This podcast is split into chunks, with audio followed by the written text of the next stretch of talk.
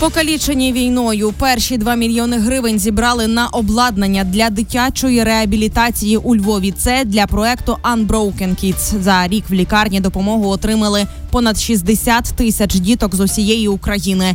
Зараз гроші потрібні на сучасні протези та інструменти. Для них треба 35 мільйонів гривень, адже штучні руки і ноги замінюють щороку, бо малюки ростуть.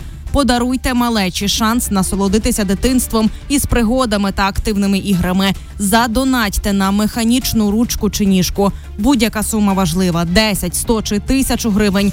Заходьте на портал Доброю Ей. Нехай це буде символічний подарунок від вас у день захисту дитини.